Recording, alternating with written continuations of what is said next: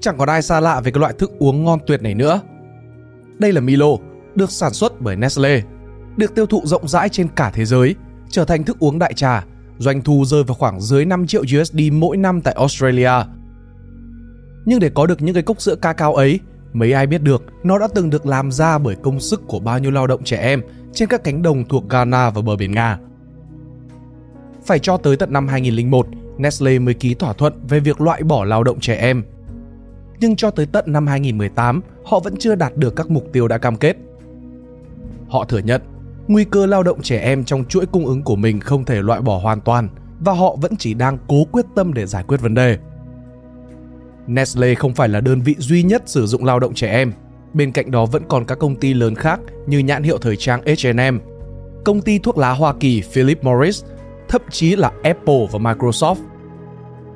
Chúng ta đang sống trong một thế giới đầy năng lượng, nguồn tài nguyên vô tận và tiềm năng phát triển khổng lồ. Đáng lẽ với cái sự phát triển như vậy thì cuộc sống con người phải càng được cải thiện.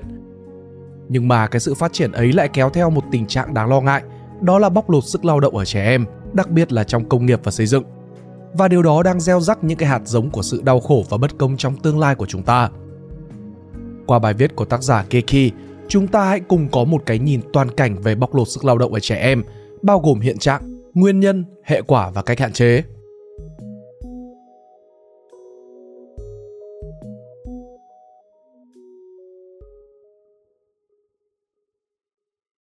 Điền nguyện vọng khối ngành gì?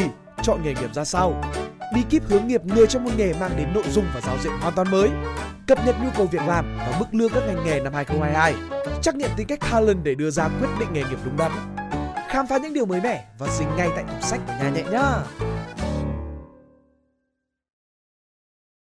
Như nào là bóc lột sức lao động ở trẻ em?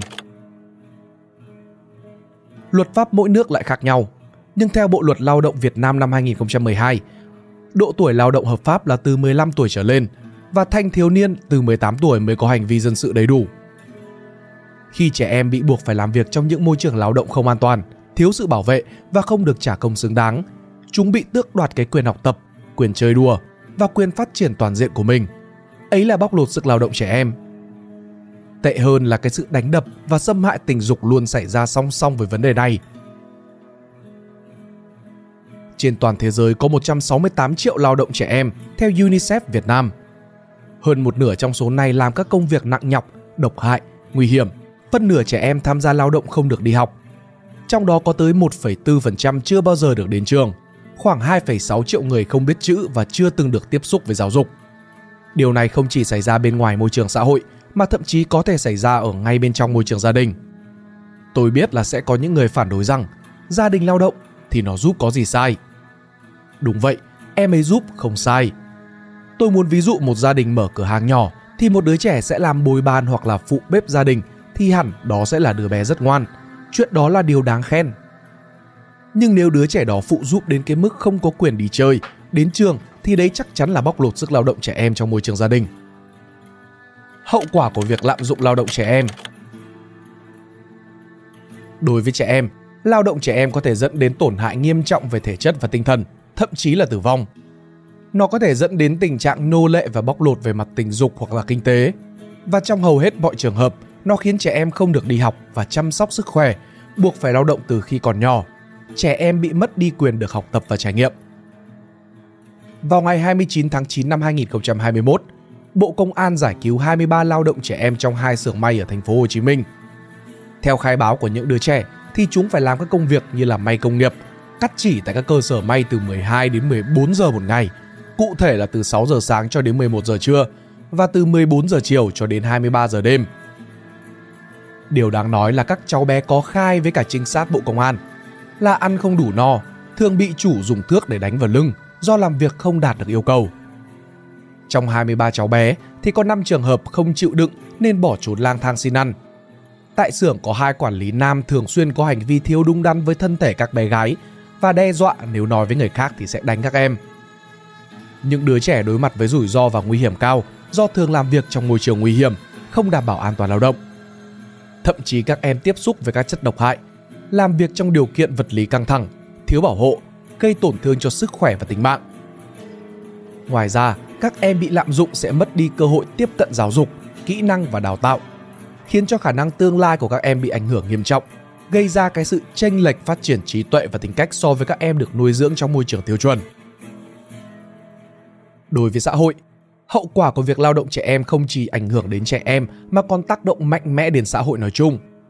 Việc sử dụng lao động trẻ em với mức lương rất thấp, thậm chí là không lương, tạo ra một sự cạnh tranh không lành mạnh trên thị trường lao động. Vấn đề lạm dụng sức lao động ở trẻ em cũng thách thức rất nhiều các tổ chức xã hội chuyên bảo vệ quyền của trẻ em và là câu hỏi lớn cho trật tự an ninh quốc gia.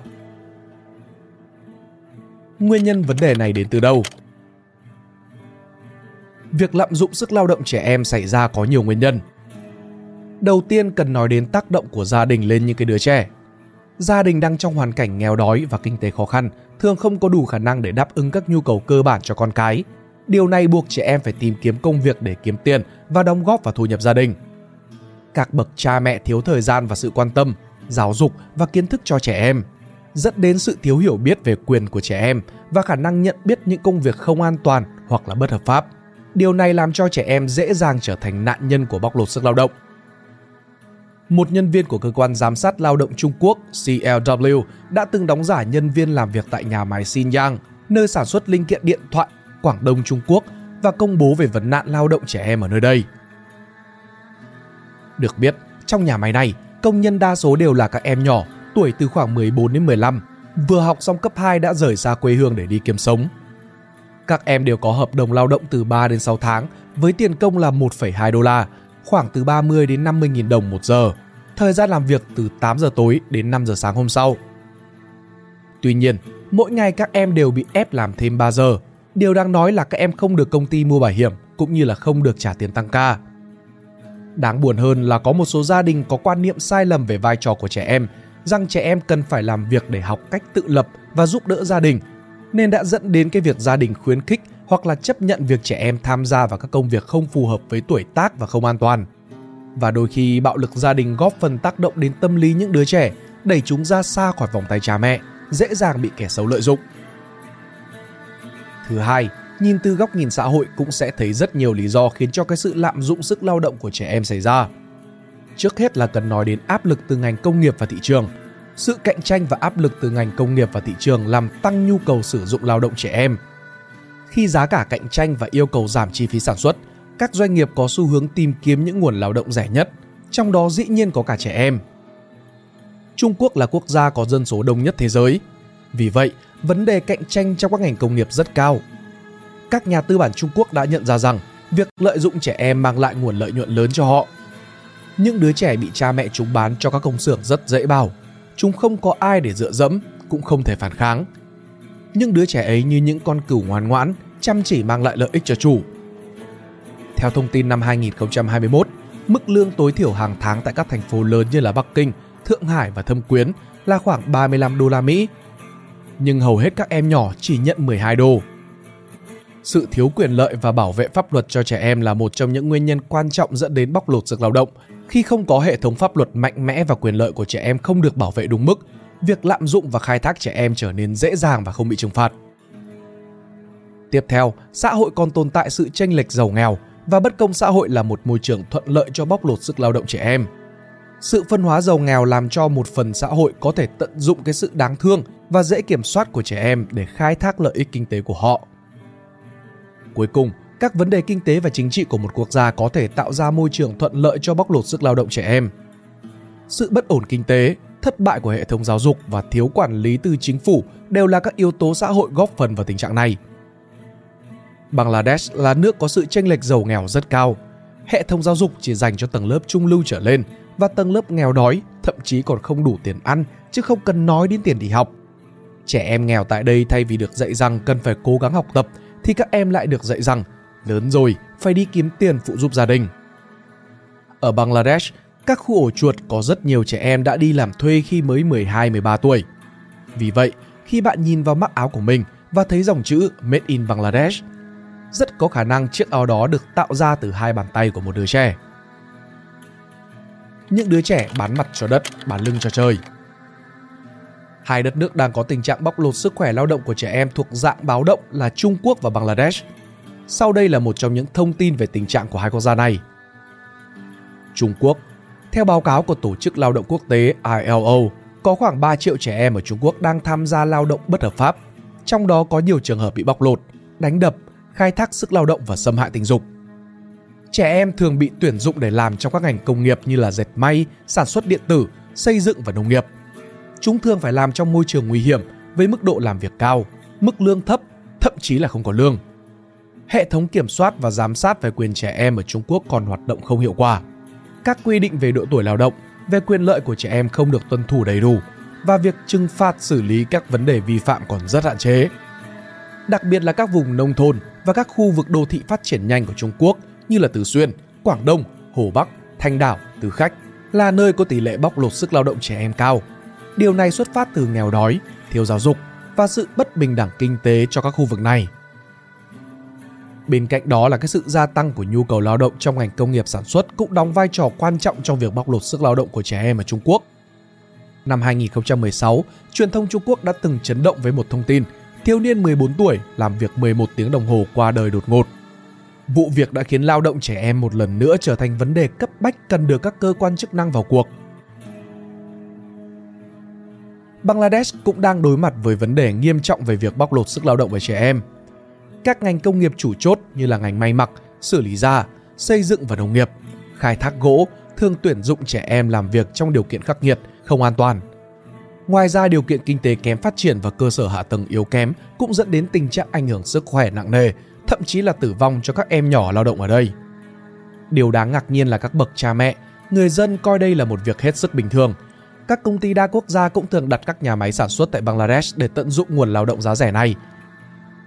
Theo các số liệu chính thức của ILO cho thấy, cứ 5 em ở độ tuổi từ 10 đến 17 có một em làm việc thay vì đến trường. Có khoảng 7.000 nhà máy không bị chính quyền kiểm soát về mức độ an toàn. Các tòa nhà không có lối thoát hiểm, không có dụng cụ phòng cháy chữa cháy. Theo số liệu thống kê của tổ chức UNICEF, có khoảng 1 triệu trẻ em độ tuổi từ 10 đến 14 làm việc tại các xưởng quần áo. Với khối lượng công việc khổng lồ, hàng ngàn đứa trẻ chỉ có thể ăn uống, tắm rửa bên trong nhà máy. Vấn đề vệ sinh đã kéo theo rất nhiều dịch bệnh và các bệnh truyền nhiễm.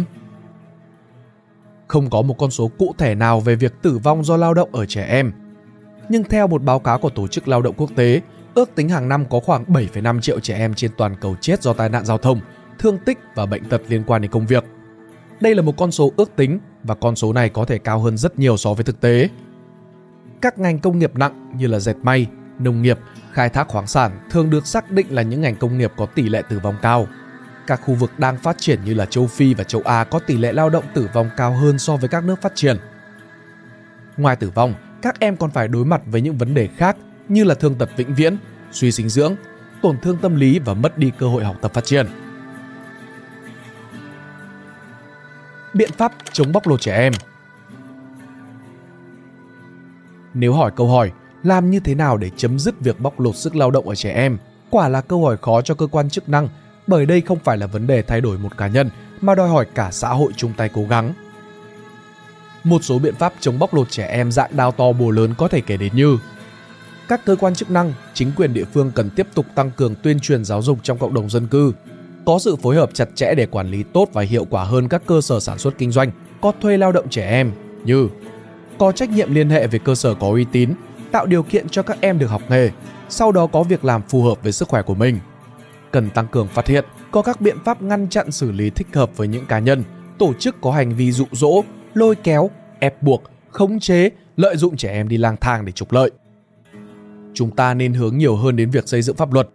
Ngoài việc nghiêm cấm sử dụng lao động trẻ em làm việc trong môi trường nặng nhọc, độc hại, nguy hiểm, thì cần bổ sung quy định không cho phép trẻ em tham gia lao động trong môi trường không phù hợp với trẻ em, cả về thể chất lẫn tinh thần, cả từ góc độ pháp lý và đạo lý. Muốn pháp luật bao quát, không bỏ sót và tránh lách luật, cần quy định những cái tiêu chí cụ thể về những tác động của công việc đối với trẻ em, tức là lấy trẻ em làm chủ thể để đánh giá tác động. Chúng ta không chỉ thực hiện các biện pháp chống bóc lột trong nước mà còn phải có sự hợp tác quốc tế để ngăn chặn bóc lột trẻ em, phối hợp tốt với các tổ chức liên quan đến bảo vệ trẻ em như là UNICEF. Bằng việc thực hiện các phương pháp tiếp cận toàn diện để bảo vệ trẻ em, UNICEF đang đạt được nhiều tiến bộ trong công việc đảm bảo đầy đủ các dịch vụ ngăn chặn, nhận biết và can thiệp sớm trong việc buôn bán người và bóc lột tình dục trẻ em vì mục đích thương mại, chuyển tiếp nạn nhân tới các cơ sở hỗ trợ và phục hồi chức năng. nhưng không phải ai cũng có khả năng thực hiện những biện pháp to lớn đã kể ở trên. Ngay tại Việt Nam, có rất nhiều tình trạng lạm dụng, tiêu biểu như là kẻ gian tận dụng trẻ con để ăn xin, bán hàng rong, thậm chí là vận chuyển hàng cấm trái phép. Ở trong những tình huống trên, nếu các bạn thật sự quan tâm đến những đứa trẻ đang bị lợi dụng, đừng mua hàng hóa của chúng mà hãy liên hệ tới đường dây của Tổng đài Bảo vệ Trẻ Em Quốc gia 111 vì thế hệ tương lai của đất nước và của thế giới. Nếu các bạn thích video này, hãy like và share để ủng hộ chúng mình. Đừng quên bấm nút subscribe và nút chuông bên cạnh để không bỏ lỡ video nào bọn mình ra trong tương lai. Cảm ơn các bạn đã lắng nghe. Đây là Spider Room, còn mình là Pink Dot. See ya!